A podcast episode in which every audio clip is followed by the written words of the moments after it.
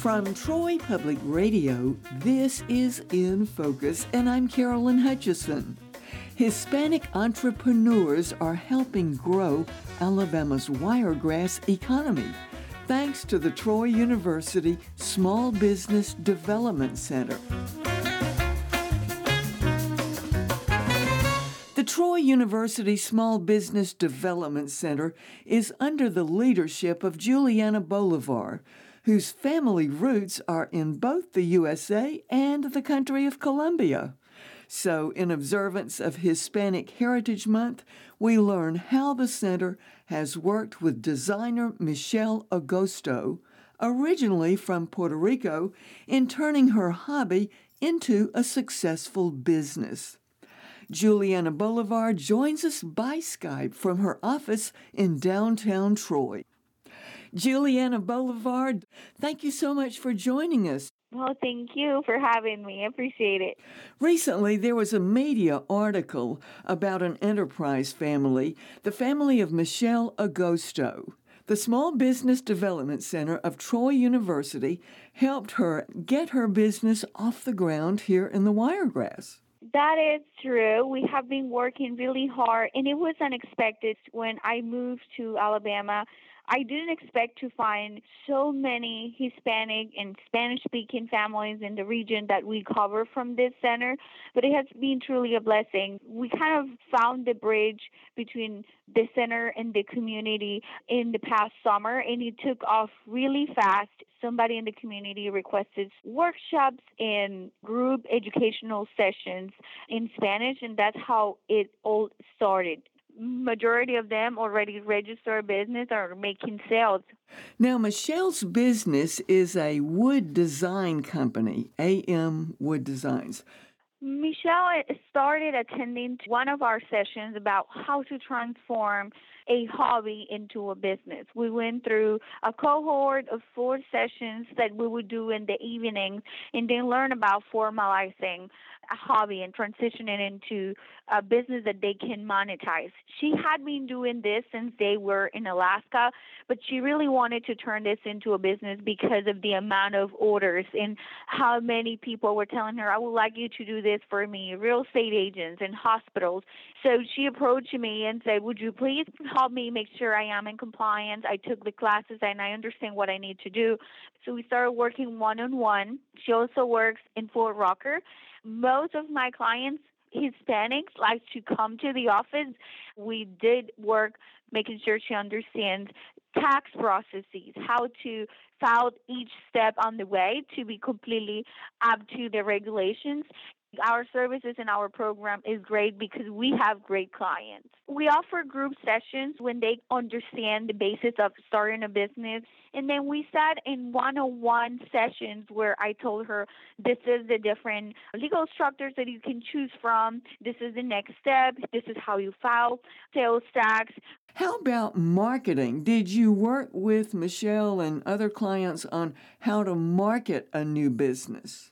And we have been working also on some marketing goals that she has, providing her skills to create content for her own business, marketing in different settings. Honestly, in that case, they had the equipment and they had been growing their capacity themselves to do bigger projects. She's always on top of what is trending. But when it comes to other businesses that require financing to get started, we normally work with other community partners or SBA lenders that can work with a certain industry or interested in that type of startup. We also have developed a good relationship with the Hispanic Interest Coalition of Alabama. They have a CDFI community development financial institution where they work with Hispanic owned startups to provide them loans up to $50,000. We work with many other lenders, mainly through our capital access program.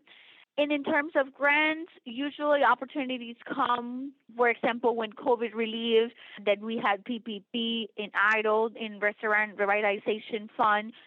Those were times where definitely small business owners need our services. We did incredible number of applications, making sure that people were submitting the correct paperwork. The process was not delayed. So we're here to always help, and especially in the times where small businesses need it the most. Juliana, as the director of the Troy University Small Business Development Center, how did you come to Troy University? Well, I live in Pennsylvania before living here in Troy. That's where we grew up. I had my consulting business there, and I had been working with the city of Bethlehem with several nonprofits, community action development organization of the Lehigh Valley, and always have had the passion for small businesses. My parents are small business owners. My husband and I are entrepreneurs as well. But I always had the desire of moving back to the South. I love the small town feel I have a family. I have a nine year old, and I also want him to grow in the small town. You know your friends, you know the families that you grew up with. And definitely, Troy offered me that opportunity and continue to work with small business owners, and definitely turn out to be awesome.